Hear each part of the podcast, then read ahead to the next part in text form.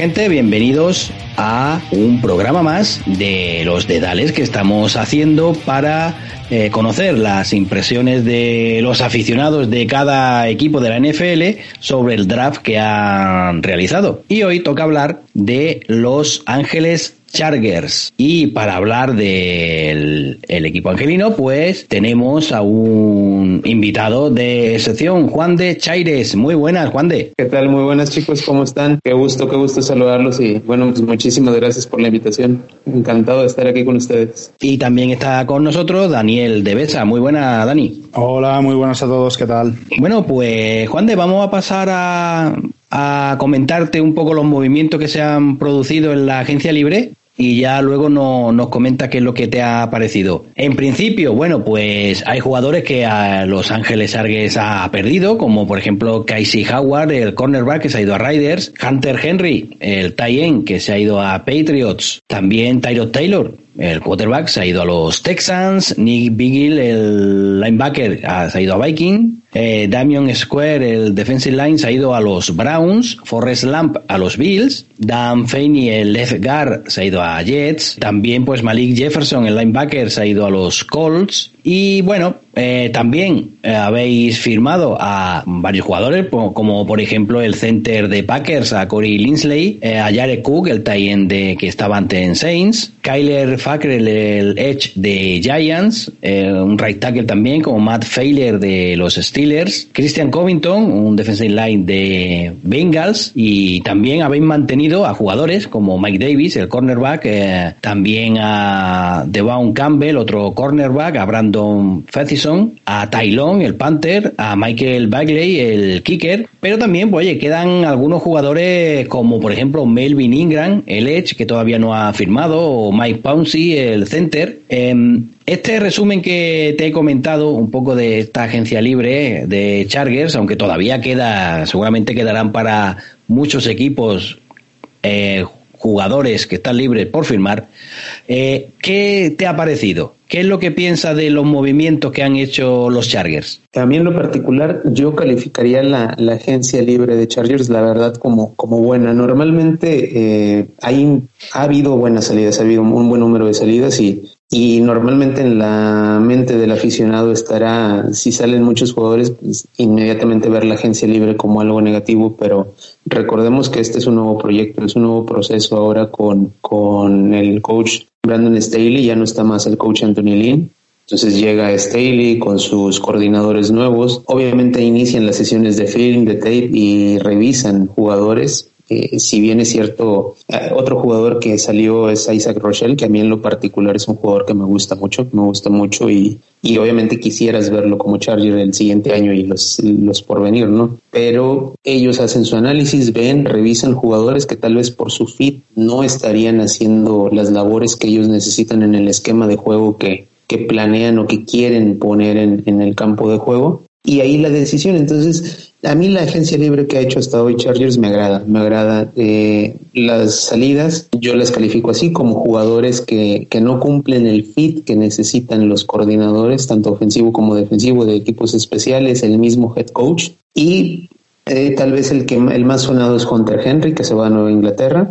Eh, ese sí tal vez es el jugador que, que la mayoría de los aficionados necesitarían o quisieran ver todavía en el equipo. No se da así en cambio llega Jared Cook, que tiene prácticamente las mismas prestaciones, tiene, si bien es un veterano, ha tenido la misma productividad, entonces eh, yo la califico de muy buena. Eh, va orientada en un sentido. Eh, este nuevo proyecto de head coach y sobre todo nuevo proyecto de coreback franquicia con, con Justin Herbert. Recordemos que va a su segundo año Justin Herbert.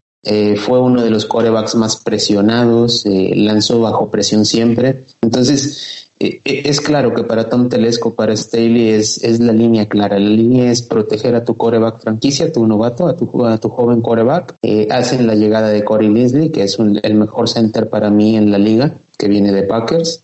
Llega con él también Odaya Bushi, llega Matt Failer para, para tener o, robustecer esa línea ofensiva que fue de las peores la liga anterior, el año anterior, perdón. Entonces con Bulaga, con Failer, con Obushi, con eh, Corey Linsley, pues le das a Justin Herbert la línea la línea o en, el papel la línea que él necesita para, para desarrollarse con tranquilidad durante el siguiente año. Y como te lo dije, Jared Cook llega, la verdad, viendo las estadísticas de Jared Cook, eh, pues prácticamente en prestaciones es, es lo mismo que ha estado rindiendo Hunter Henry, con la salvedad de que es un total veterano, pero bueno, a mí en lo particular me agrada, me agrada mucho la agencia libre hecha por Charles en este, en este momento. Sí, yo creo que la clave es, eh, puede ser eso, el fortalecer la línea para todo el hype que, ha conseguido Justin Herbert en la temporada anterior eh, y sobre todo, bueno, yo como aficionado de Packers eh, me duele muchísimo lo de Leslie, pero es que os lleváis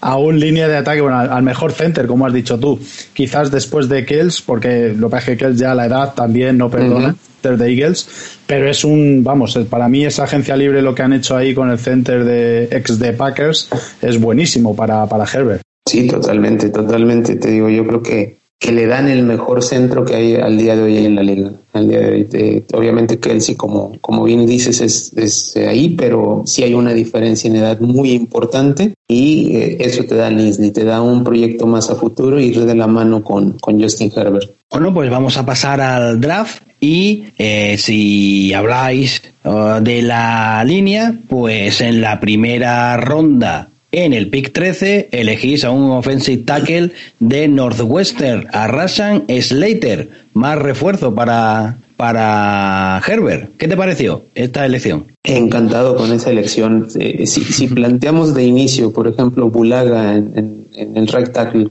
eh, sano, esperando que, se mantenga sano, eh, tuvo muchos problemas el año anterior, pero ya con un año de descanso, con un año de trabajo, entonces ya queda prácticamente configurada toda la línea. Bulaga, Oboshi, eh, Linsley, Taylor y ahora Rashon Slater del lado izquierdo, entonces ya tienes tu línea completa. Ya que eh, era claro que, que no iba a estar eh, el, vaya, otra opción más que Rashon Slater. La verdad, yo estoy muy contento, estoy muy, muy bien con ese pick, nos llegó. La verdad, en, en algunos mocks que, que hicimos, que tuvimos oportunidad de hacer, eh, me ganaban los nervios pensando que no nos llegaba, pero mira, tranquilos nos llegó, hubo de repente muchos movimientos, eh, las corridas por los corebacks, por los eh, corners, y eso, eso hizo que, que Chargers estuviera tranquilo y, llegara a ese pick Rashawn Slater de Northwestern. La verdad, para mí es el, el pick más sobresaliente del equipo. Sí, sí, en primera ronda cogisteis a, a Rasón, en, en, segunda ronda con el 47 total, eh, a Samuel Jr., el cornerback de Florida State. Aquí, ¿qué te parece este pick? Porque a mí quizás sea más por nombre, por ser del linaje que es, que a lo mejor por la calidad. Aunque lo que sí es verdad, que parece que tiene un techo muy alto, ¿no? Mucha, mucha, se puede progresar mucho con este jugador todavía. Sí, sí, realmente eh, algo que se habla mucho de, Asante Samuel es, su parte física. es un poco, un poco bajo de estatura, eh, pero eh, sí, con el nombre que viene precedido. Y a mí lo que me deja tranquilo mucho con este pick es, tenemos a Derwin James, que es nuestro, nuestro principal referente en la, en la defensiva secundaria. no olvidemos que Derwin James viene de Florida State, lo mismo que, que Asante Samuel. Y, sabemos que hubo mucho trabajo previo, hubo un par de entrevistas con Asante Samuel del equipo, el equipo con Asante Samuel, estuvo Derwin James en las mismas, estuvo Brandon Staley, que Staley fue, viene de ser coordinador defensivo de una de las mejores defensas de la liga, de Rams. Entonces, realmente lo estudiaron mucho, lo estudiaron mucho y, por eso me deja tranquilo ese, ese, ese pick. La verdad, nuestras principales dos necesidades están cubiertas en nuestro pick 1 y pick 2 lo que es la línea, lo que es el left tackle y lo que es el corner. Tenemos a Mike Davis, como bien decía Enrique, eh, lo, renovamos en esta, en esta agencia libre, ya tiene contrato, tenemos a Chris Harris y nos hacía falta un corner eh, más. Llega con Asante Samuel y prácticamente para mí estos dos picks dictan ya la calificación del draft de, de Chargers. Cuando tú en tus primeros dos picks tienes ya dos starters, dos personas, dos titulares inmediatos y con impacto inmediato en el equipo, pues prácticamente ya te dice que fue un buen eh, draft realizado por el equipo. Entonces, eh, también muy contento, muy contento con, con Asante Samuel. Como bien dices, tiene, tiene un techo alto, habrá cosas por, por trabajar con él, tiene muy buenas manos, eh, tiene muy buen desplazamiento, cambio de ruta muy bien. La velocidad profunda le falta un poco, tendrá que trabajar la parte física, sobre todo en la parte agilidad en ese sentido, eh, porque estamos en una división donde hay muchos receptores muy veloces, muy veloces, entonces eh, en rutas profundas con la velocidad que tiene, pues sí, tal vez podrá, podrá empezar a padecer un poco o a, sufrir un poco en ese sentido, pero tal vez poniéndolo en el slot un poco en lo que en lo que va desarrollando todo ese potencial y todas esas eh, técnicas que necesita la verdad yo estoy muy contento con ese pick y nos vamos ahora a la tercera ronda una tercera ronda donde teníais dos selecciones y en la primera, en el puesto 77, elegíais a Josh Palmer, un receptor de Tennessee. ¿Qué te pareció esta elección? Ahí empiezan las primeras sorpresas del draft de, Chargers, la verdad. La verdad no, no era no era necesidad prioritaria el, un wide receiver. Y la verdad yo o teníamos fuera de los de los board a, Josh Palmer no no no figuraba mucho.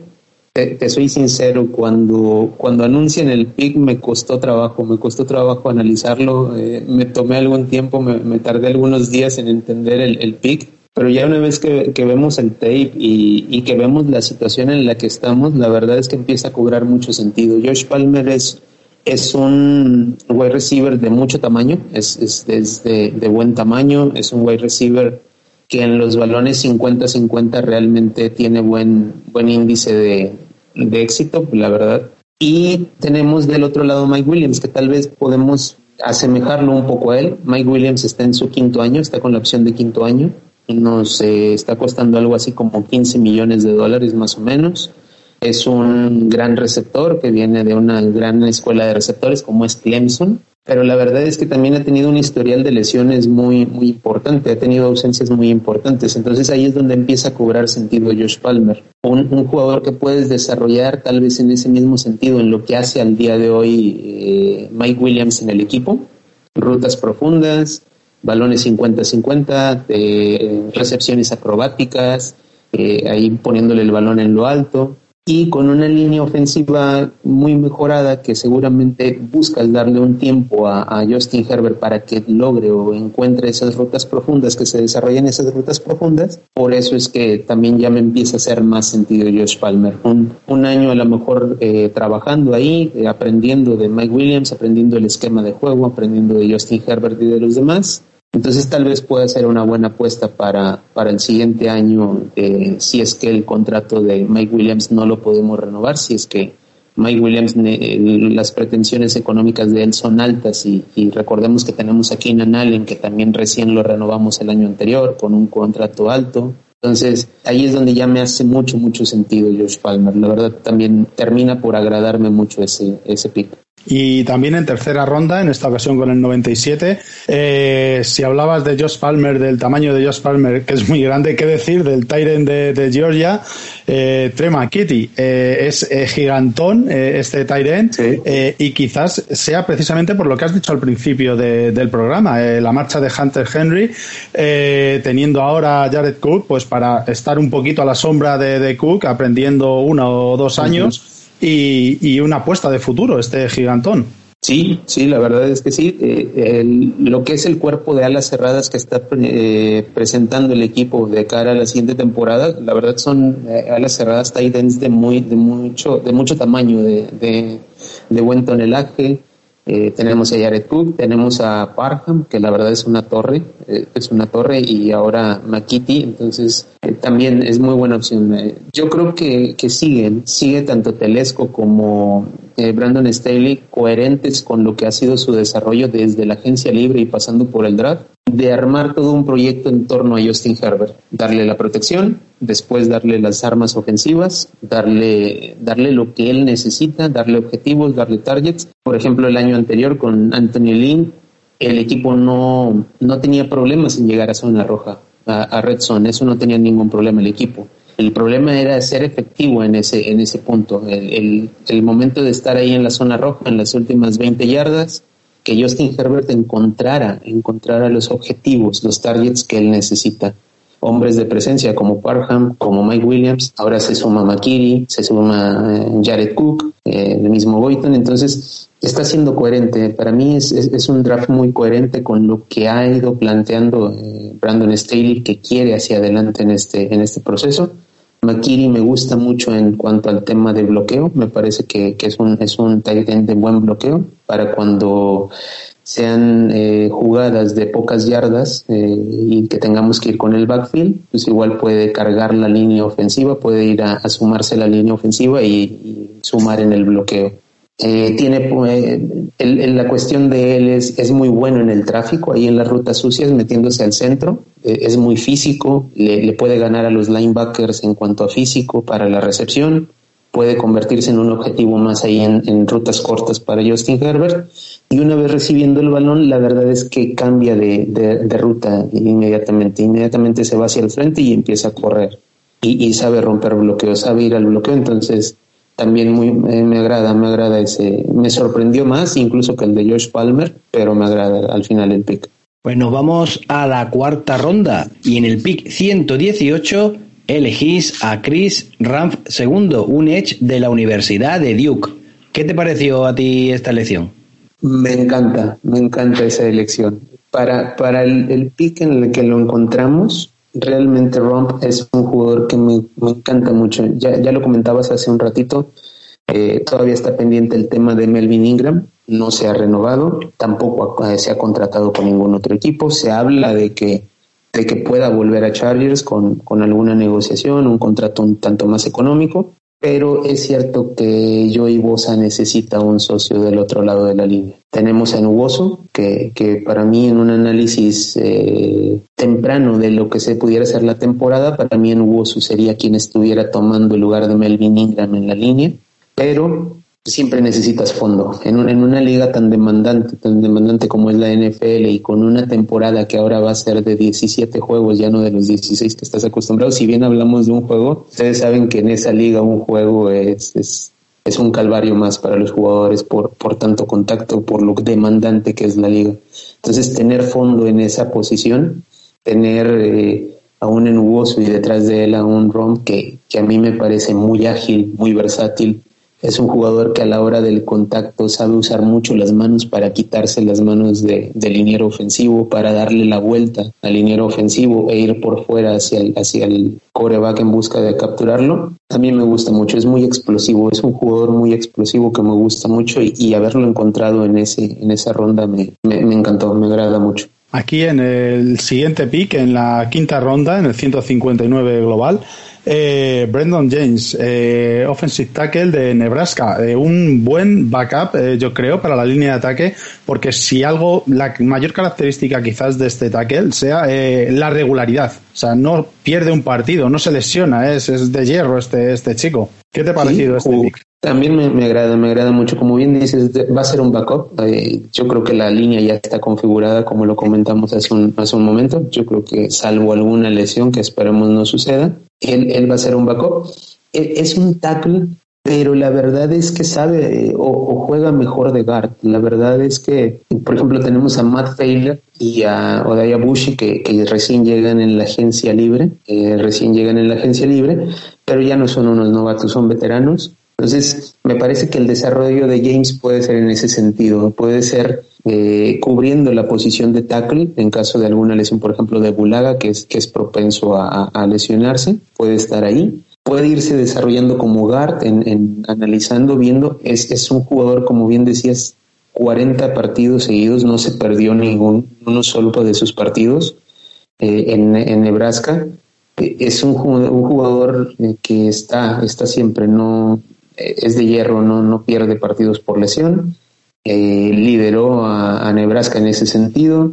Eh, sus prestaciones le dan para jugar de guard, de tackle. Puede ser funcional en, la línea, ir cambiando dependiendo de lo que presenta la defensa, ir cambiando durante el partido y logrando algunos snaps e irse perfilando tal vez como el guard de las siguientes temporadas después de que Failer eh, salga o de que Abushi salga del equipo. Entonces también eh, me agrada, me agrada en lo particular. Bueno, y vamos a pasar ahora a la sexta ronda, donde teníais dos elecciones. En la primera, en el pick 185, elegíais a un linebacker de Iowa, a Nick Nieman. ¿Qué tal? ¿Qué te, qué te parece este, este jugador? Porque la verdad es que ha hecho. ha quedado de, los, de las primeras posiciones en cuanto a tackles en, en partido, ¿eh? que está cerca de 10 el tío. Sí, viene, de una universidad, de un, de un college eh, que, que, tiene buen desarrollo en cuanto a los linebackers de Iowa eh, y lideró, como bien dices, los tackles ahí en Iowa. Eh, es un linebacker que es muy bueno, muy bueno en el juego contra la carrera, que nos viene muy bien nos viene muy bien en el juego contra carrera. Nosotros tenemos a Drew Tranquil y a Kenneth Murray eh, ahí como posibles starter en la, en la zona de linebackers. Igual será un backup, un backup muy interesante.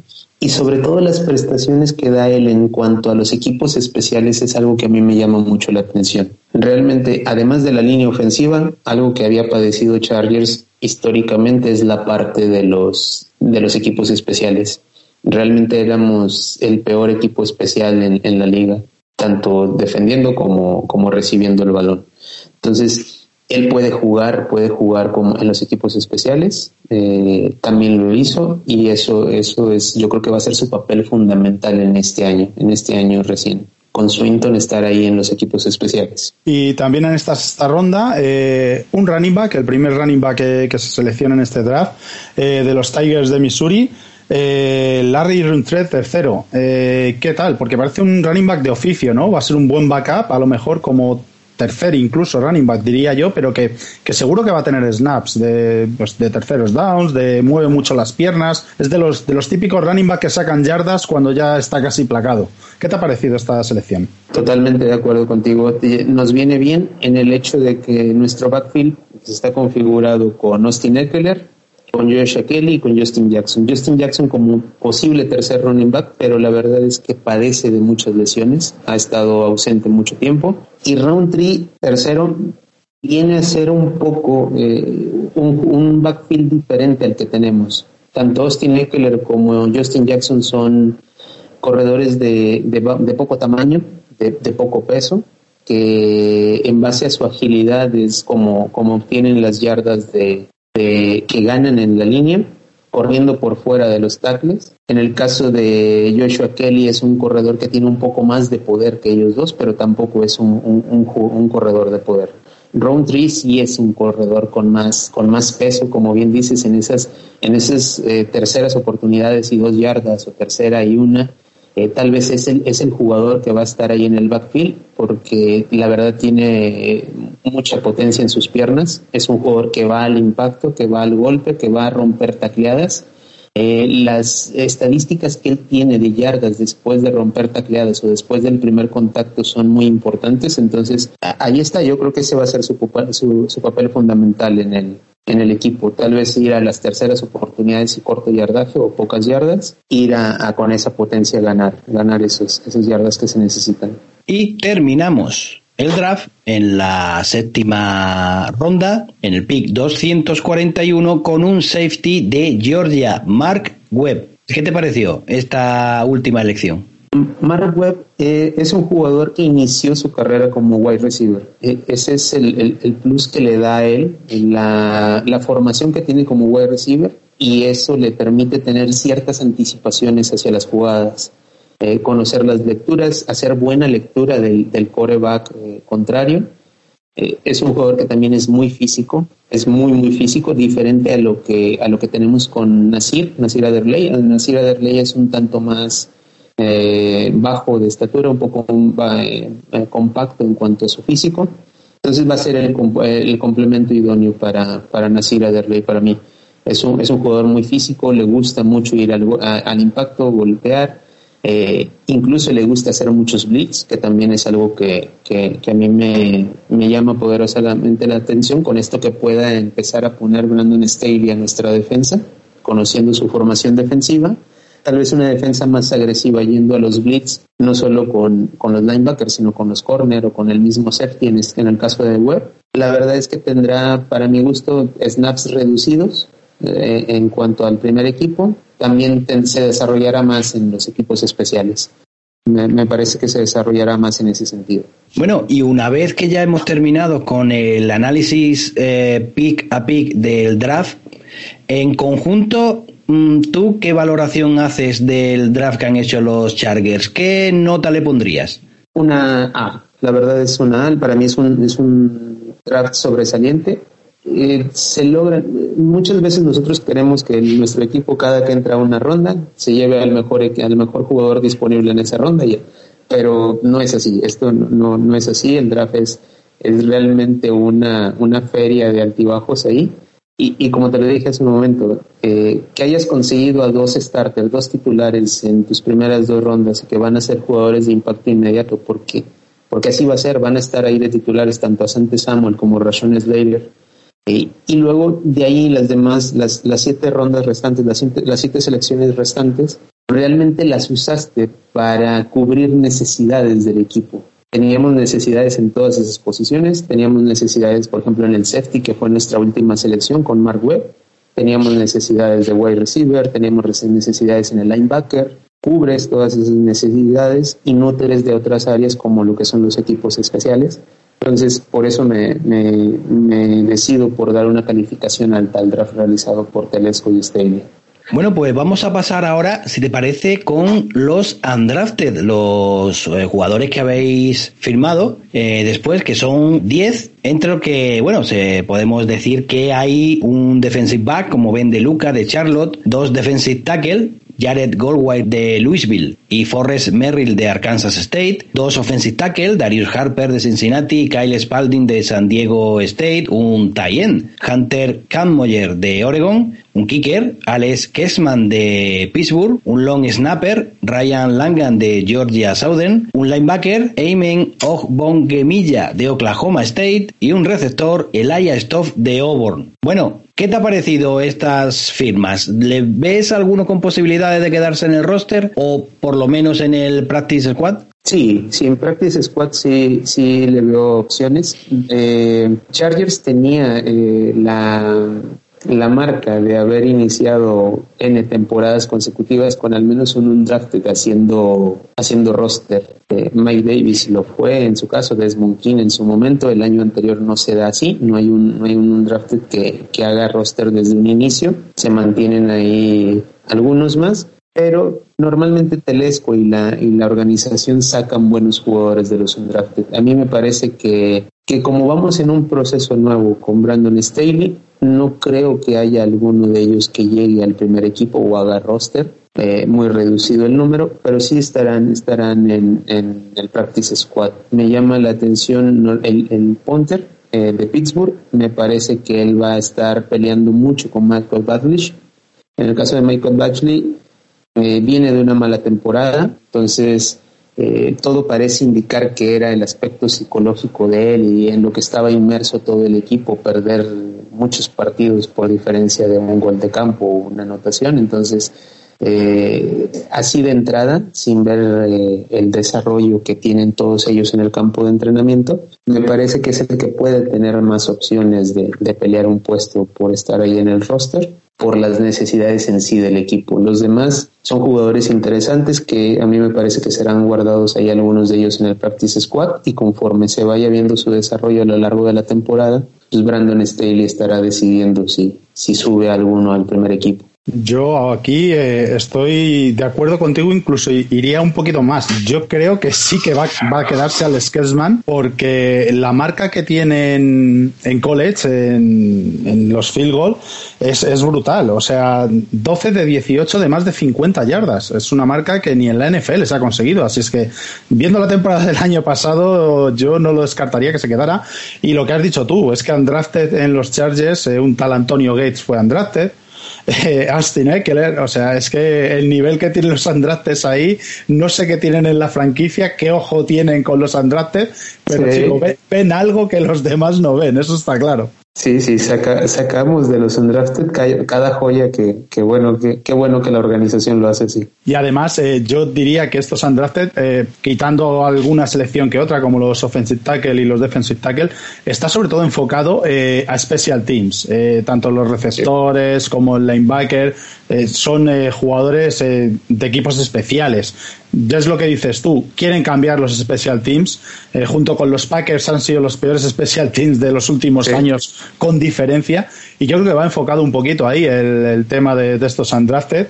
Y, y, el kicker yo sí le veo con posibilidades de incluso llegar a disputar esta temporada, fíjate. Sí, sí, coincido totalmente contigo. Realmente yo creo que Michael Bashley, eh, con Michael Bashley se trajo a Tristan Vizcaíno en la, en la agencia libre y ahora con, con este, este kicker de Pittsburgh yo creo que, queda clara la señal, es, eh, poner un poco de presión en él, eh, buscando que mejore su rendimiento y tener un plan B. Que, igual y ese plan B se convierte en plan A, eh, la verdad, por todo lo que tienen de, de estadística. Y en la división, eh, Juan de, ¿cómo lo ves? Porque tenemos ahí a unos chips que parecen de momento inalcanzables, eh, ya veremos, pero a, priori eh, unos Raiders que parece que van venidos a menos, vendieron todo lo que tenían de estar por casa, toda la línea, se la quitaron de en medio, vamos a ver qué tal los movimientos que han hecho, y unos Denver Broncos que quizás le falte, pues todo el mundo habla del posible fichaje de Aaron Rodgers. Si llega Aaron Rodgers serían para mí contenders a todo, pero sin Aaron Rodgers, yo creo que estáis a ese nivel incluso un pelín por encima. ¿Cómo os veis dentro de vuestra división? Sí, haciendo un, análisis temprano, la verdad es que sí, yo, yo pongo a Kansas como número uno. Queda claro para todos que está un escalón por encima de, de toda la división a pesar de que también tuvo muchas bajas en la línea ofensiva. Su, su gerencia general, su general manager, se, se, movió muy bien, empezó a reestructurar algunos contratos, a hacer movimientos y a conseguir de agencia libre algunos, algunos nombres que vinieron a suplir esto. Entonces, para mí sí, Kansas sigue estando un escalón arriba de, de toda la división. Me parece que, que, que sin duda la, la idea de todos los eh, Denver Chargers de Raiders es tratar de quitarle esa, esa ventaja a Kansas. Difícil esta, esta temporada, no, no lo lograremos, no lo creo. Y sí, la verdad me veo como el, veo a Chargers como el segundo equipo de la división. En el caso de Raiders, eh, Raiders me parece que apuesta todo a Josh Jacobs, a Darren Waller, eh, lo apuesta todo a ese par de jugadores porque ha, hecho muchos movimientos, muchos cambios de timón en otras posiciones que, que luego le puede costar sobre todo cómo se conjuntan todos esos nuevos jugadores, todas esas salidas y no tener el rendimiento que esperan. Derek Carr pues tiene prácticamente la, la, marca de más derrotas en sus primeras temporadas en la liga como, como coreback de la liga. Entonces sí, Raiders me parece que va a ser un año de, de reconstrucción, de, de acoplamiento, de, demás. Entonces, así es como veo yo a Raiders. Como veo a Denver, Denver se reforzó en la defensa de manera espectacular. Ellos están apostando todo a la defensa que tienen. Eh, en la agencia libre, la defensa profunda la, la, la fortalecieron enormemente, con el draft igual.